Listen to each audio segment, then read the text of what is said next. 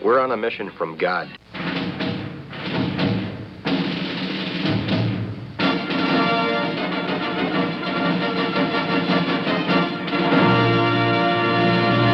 And now for something completely different.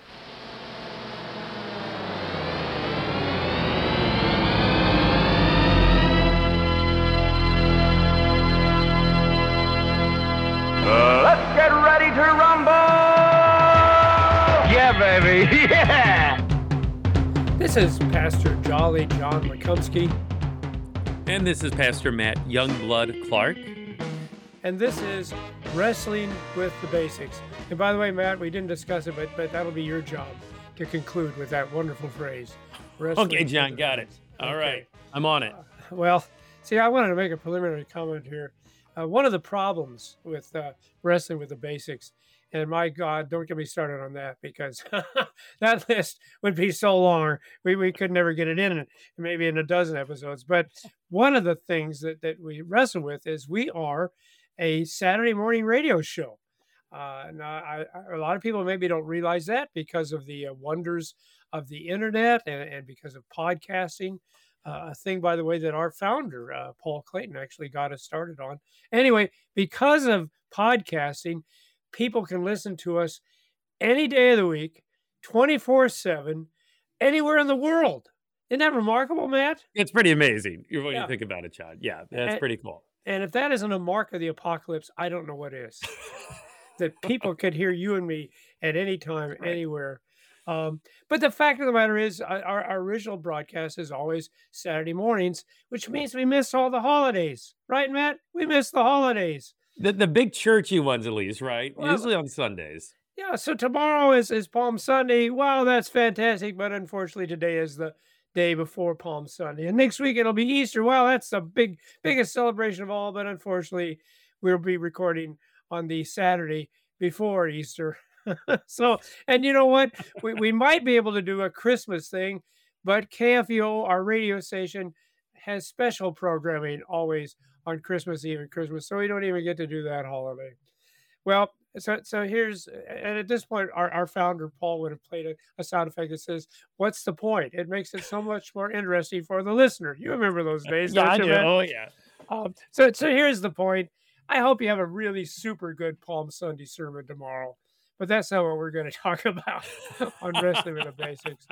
Um, by happy coincidence, or I would like to think by the, the inspiration of the Holy Spirit, Matt and I have both completed uh, intensive study on a very, very important and lengthy Bible story uh, from John chapter 9, the story of the man born blind. Um, and, and so here's the thing when, when you come to these texts, it's always different. The Holy Spirit always has something more to show you, something different to show you. No sermon is ever alike. Uh, even after 40 years of preaching these texts, probably 10 times, 11, 12 times, it, it still was always different. So, Matt, as you came to the story in John chapter 9 of the man born blind, this this time, this time, what struck you? What really stood out uh, for you? Yeah, thanks, John. I and just to second that, yeah, I mean, I think one of the beautiful things about God's word is it never changes, right? It's the same, unchanging, but we do change and our, our life circumstances change. And so when we come to that new text, that same text with maybe new eyes, uh, there's different insights. And I think there's spirit led insights too, uh, which is wonderful. And that makes it exciting and that makes it worthwhile uh, coming to worship and, and being in a Bible reading program, and, and certainly fun for us as pastors as we prepare sermons. So, yeah, to answer your question, uh, for my sermon preparations for this text, uh, the first thing I noticed, you already said, John, this is really, really long. Yeah, yeah, yeah. It's one So- of those gospel readings where you're thinking, "H- how shouldn't they have edited this? People are going to fall asleep as I'm reading this. But yeah, go ahead. Yeah, so yeah, we we follow. we- We've talked about before in Wrestling the Basics, the lectionaries. So we have this. Uh, John and I both follow you, typically the three-year lectionaries. So over the course of three years, you go through this series of readings, and boy, this one is is a doozy. This is the one of the longest. It's if you read the entire thing, it is basically the entire chapter of of John nine. Uh, so how I approach that in terms of the worship service itself, John, I did something a little different. Okay. Okay, out of the box. Oh, there you Um, go, you young, you young whippersnappers. Okay. I know, rocking the Yeah, boat. All right, all right. I'm admitting this uh, on wrestling the basics, uh, but we, typically we have our uh, Old Testament text, the the epistle, and then after that, you know, usually the gospel, right? Yeah. Yeah. So uh, instead of having the gospel reading there, instead we have the Holy Gospel during the sermon itself. All right. Oh, okay. So instead of reading all through John chapter 9 and then getting to the sermon and, and commenting about John chapter 9, instead, what I did was we just we read through John chapter 9 section by section, um, sort of a Bible study like format almost, sort of an expository preaching, if you want to use homiletical terms, preaching terms, uh, but went more section by section through the text and did it that way. Um, but I, I think when you do it that way, though, at least in my mind, you you know the sermon is more than just a Bible study. Nothing wrong with Bible study. Bible study is great, but the sermon is distinctly different. And so as we went through that text section by section, I think it's important to have some some train of thought, something that kind of holds the message together. So it's not just disjointed um, individual sections of a chapter. So as we went, you know, kind of section by section through this text, uh, the, the question I asked people to consider, keep in their minds, w- was this: How does God work through suffering? How does God work Ah. through suffering? Okay, that's a Um, great subject too, Matt. Yeah, and I think this text just does a, a great job of wrestling with just that. How does God work through suffering? Um, and you know, it's it's not even the question of does God work through suffering. I think that's pretty clear. He does. He does. But how might He work through suffering? So that's as we go through the text uh, today. I think that's something you know for us to keep in the back of our minds too, as as listeners and as, as leaders too. How does God work through suffering, and how do we see that in this text from John chapter nine? So that's that's how I approach it, John. And I, I really like that idea. I wish I had done that because the, the concern I had is is I would reference things back in the gospel lesson. I was wondering, do they even remember? do they even remember that part of that lengthy gospel? So uh, so should we just start reading it then, Matt? Is that what you'd like to do? We'll just start at the first. Yeah, we could start reading it, and you know, as you go section by section two in a sermon like that, I think the other benefit is hopefully it demonstrates for people how to how to read the Bible themselves, Oh, right? yeah, How to kind yeah. of go section by section through a text in their own Bible reading. I, I hope that happens at least. I don't know if it did, but uh, but uh, by the power of the Holy Spirit, hopefully that that happened too. But yeah, let's let's do that, John. Um, why don't we gotta you know go section by section? Um, and and as we do that, we'll keep in mind how does God work through suffering, and how is that revealed here in this text? Um, so yeah, if we want to read verses one and two, I think there's a lot to talk about in just the first couple verses. Oh, if you oh, want to there, there, take there those for us. certainly is, yeah. As he, and that's Jesus, of course, passed by, he saw a man blind from birth. And his disciples asked him, Rabbi, who sinned, this man or his parents, that he was born blind? Yeah. Yeah, you you know, passing by is that interesting, and you wonder. I just wonder, and we, we don't know this, but would Jesus have stopped if the disciples hadn't said something? If if if, if, if they didn't call this man to Jesus' attention, you know, and I, I think probably certainly would, you know, but uh, but you just wonder about that. What you know, what, what was Jesus' intention here? But uh, regardless, they're passing by. Uh, his disciples ask the question, "Who sinned, this man or his parents, that he was born blind?"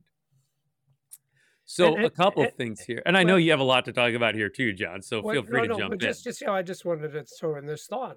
And, Yeah. and I think that's the thing that when we're suffering, we wrestle with has Jesus passed by? yeah, Did he perhaps wait? I'm over here, Jesus. Oh no, he's down the road. Yeah. because that's what it feels like. He's just passed us by. Okay, go Yeah. ahead, man. Yeah, Yeah. and you know, eh, but Jesus is aware of you know our suffering. He's certainly aware of this man's suffering, this unnamed man, by the way, Yeah, his suffering. Yeah, Um, and he he's he knows, yeah, he's his creator, right?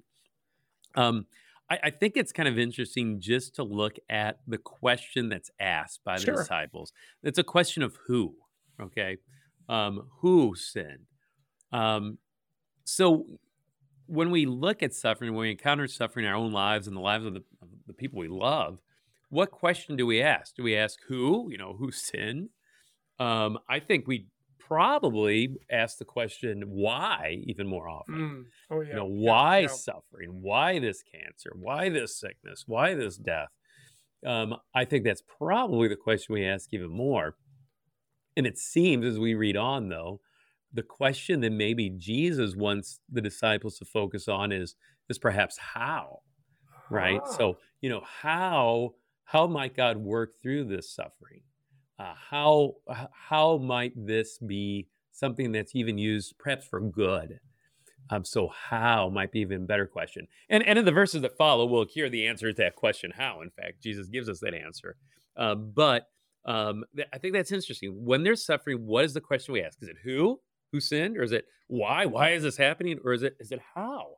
How how might God work through this? And and, and Matt, I, I don't know if if you really parse it out. I don't know that there's a big difference though between the the who and the why, because what are we left with when we ask the question why? Is well, somebody must have done something wrong, right? I mean, that's what lies behind the question: uh, was it his parents or was it the blind man himself? Obviously, uh, God wouldn't just do this to someone, so there's got to be a reason. There's got to be a cause, and, and we know the cause of all uh, suffering is sin. So it would seem logical there must be some particular sin that is is prompted this. But I agree with you. I think that's a really nice insight. So that's that's not even the right question to be asking because I don't know you could even answer that question. Uh, but how? Yeah, what what God is going to do with this? That is a good question to ask. Yeah. Yeah, I, I agree, John. And that, that's why both those first questions are bad ones because of exactly what you said. So the, the who question, the why question, those are they're just bad questions. Those are the wrong things to be asking. Uh, instead, I think a much better one is is how. How can God work through this? Right. And, and Matt, it just occurred to me that the, the problem is the answer might very well be yes, it was. It was it was his sin. you know, he he he was he was drinking and, and driving, and and that that's what caused it. But that doesn't help a whole lot. that doesn't provide any comfort. Yeah. No, no. Uh, all right. So the how, the how. Yeah, yeah, yeah, exactly the how. And and you know, I think what's interesting too is they ask this question and you know what's assumed already is someone has sinned. Yeah. Well, Yeah. I, you know, really, the, the disciples think they have this this one figured out. They they kind of got suffering, blindness, ailments figured out. I- It's it's because someone sinned, right?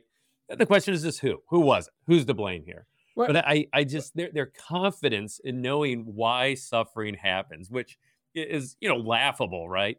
Uh, but but not in their minds. No, no, they know what happened here. Someone someone did wrong. It's just a matter of who. Well, and, and we're going to see it later in the, the story where it says, you know, that, that God can't work through sinful people. We'll have that that statement made. Yeah, yeah. And, and, and, and in their defense, this is not an ordinary suffering, okay? This is extraordinary. To be born blind, uh, even today, I think is a horrible, horrible thing because it basically means that you'll you'll end up being a beggar your whole life. The, you know, the, the long term consequences and the fact that it happens from birth. You know, in, their defense, they can say, well, this, you know, maybe some things happen, but these kind of big things, they really have to have their source in sin somewhere. Yeah, and I think the other thing in their defense is they're not alone in this way of thinking Oh, either. no. So it's not like it's just the disciples or these, you know, guys who are pretty hard on blind people or something.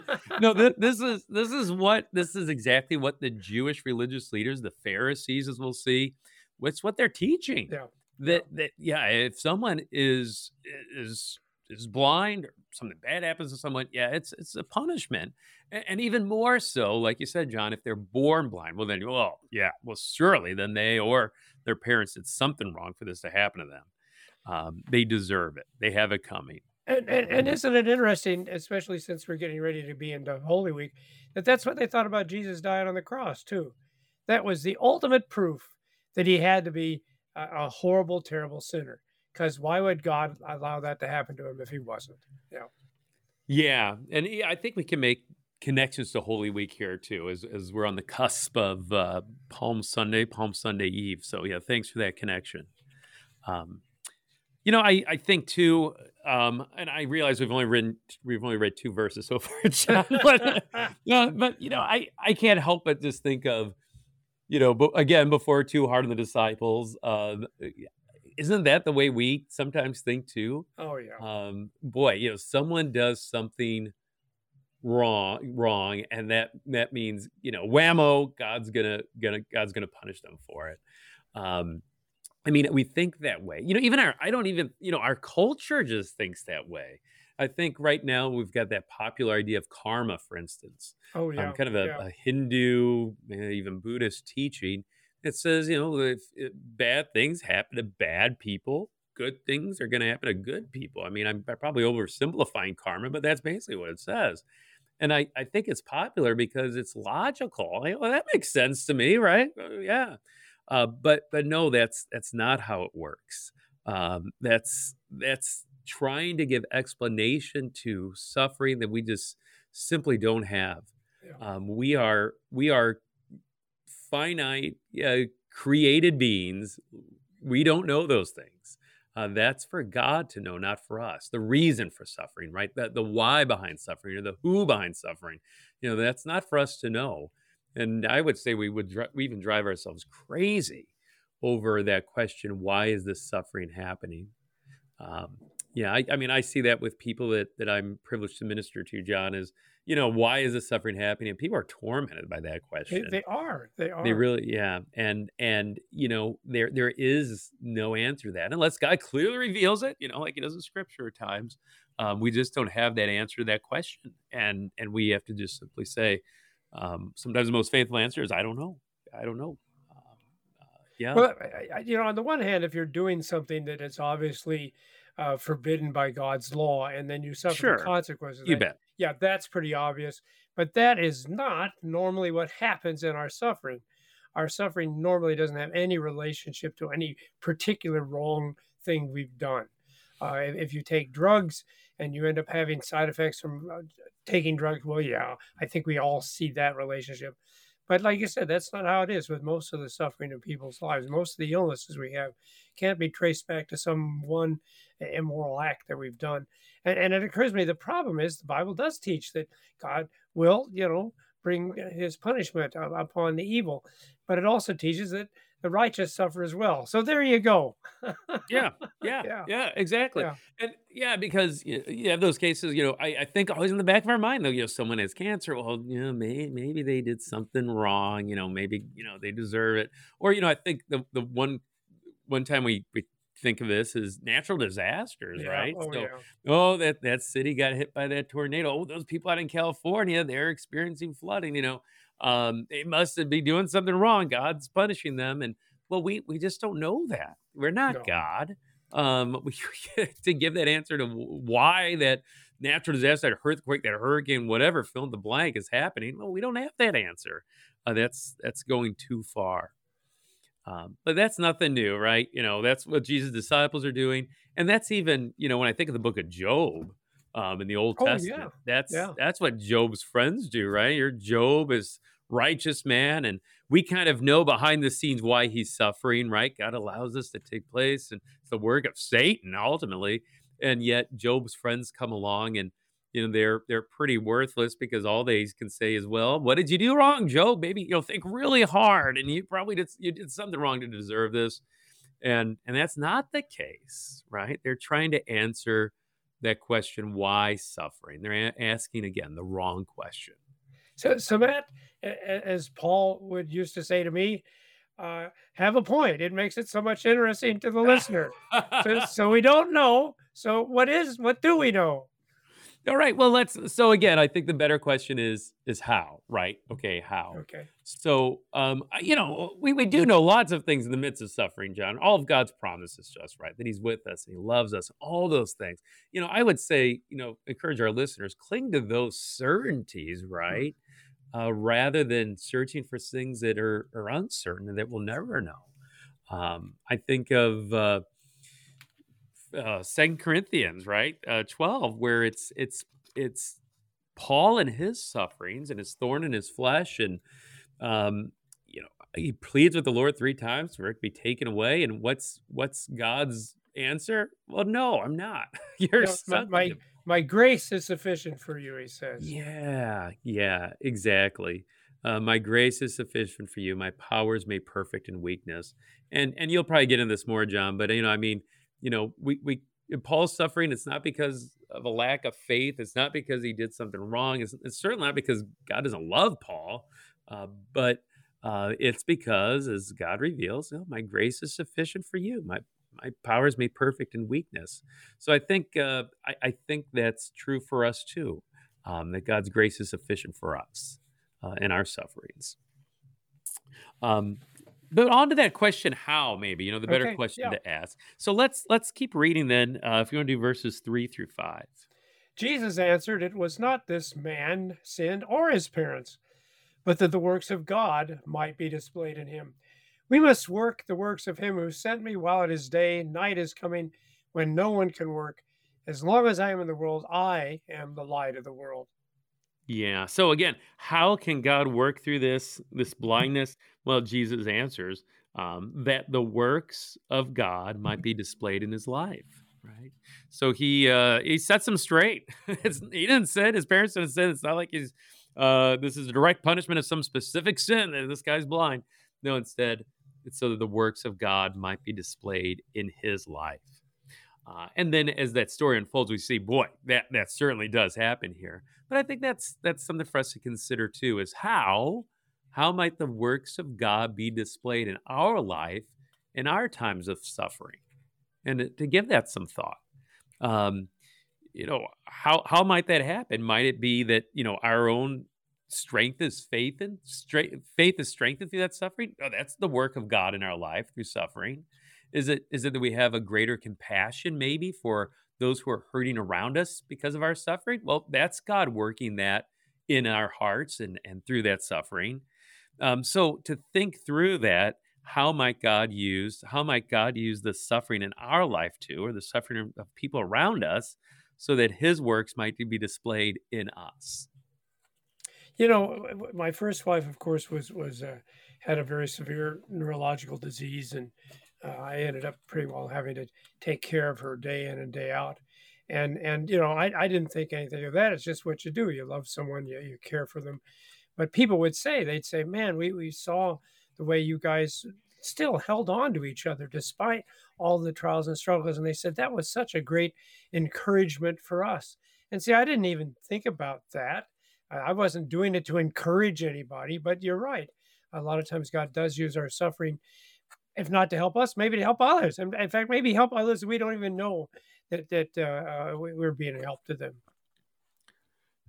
Exactly. Uh, How might the works of God be displayed? And I think uh, the works of God, I think, are most clearly or powerfully displayed in suffering. Um, it's during those times when there is an illness, when someone is caring for someone who uh, maybe is, is disabled. You know, whoa, what a powerful witness that is to others around us. That even in the midst of suffering, even in the hospital room, even on the hospice bed, you know, to still have a trust in the Lord um, to still love our, our family and members that are, are suffering and uh, for them to not be in despair uh, but instead be confident in god's promises boy that is a powerful witness. And and i think you're exactly right you know that is one way in which yeah the works of god can be displayed in us is through suffering no doubt about it. And you know as we have this discussion john today and you know next saturday too i think the other thing to kind of the other theme that overarches all this too is um, does God work through suffering? Well, yeah, most definitely. It's called it's called the cross, right? It's called Yeah. Good Oh, yeah. Friday. You know, this is Holy Week we're going into, and as we we contemplate Good Friday and Jesus' death for us, we think of you know how might the works of God be displayed in what Jesus did for us, uh, the works of God on the cross, all out of love for us, uh, all to win our forgiveness and life and salvation. And we would not have those gifts of forgiveness and salvation if it were not for suffering, uh, the suffering and death of our Savior. So we keep that in mind too throughout this whole text, and I think especially this this time of Holy Week. Well, time flew by for me, John. We'll have to, we'll have to we have a lot to tackle next Saturday, but we hope you can join us for wrestling with the faith.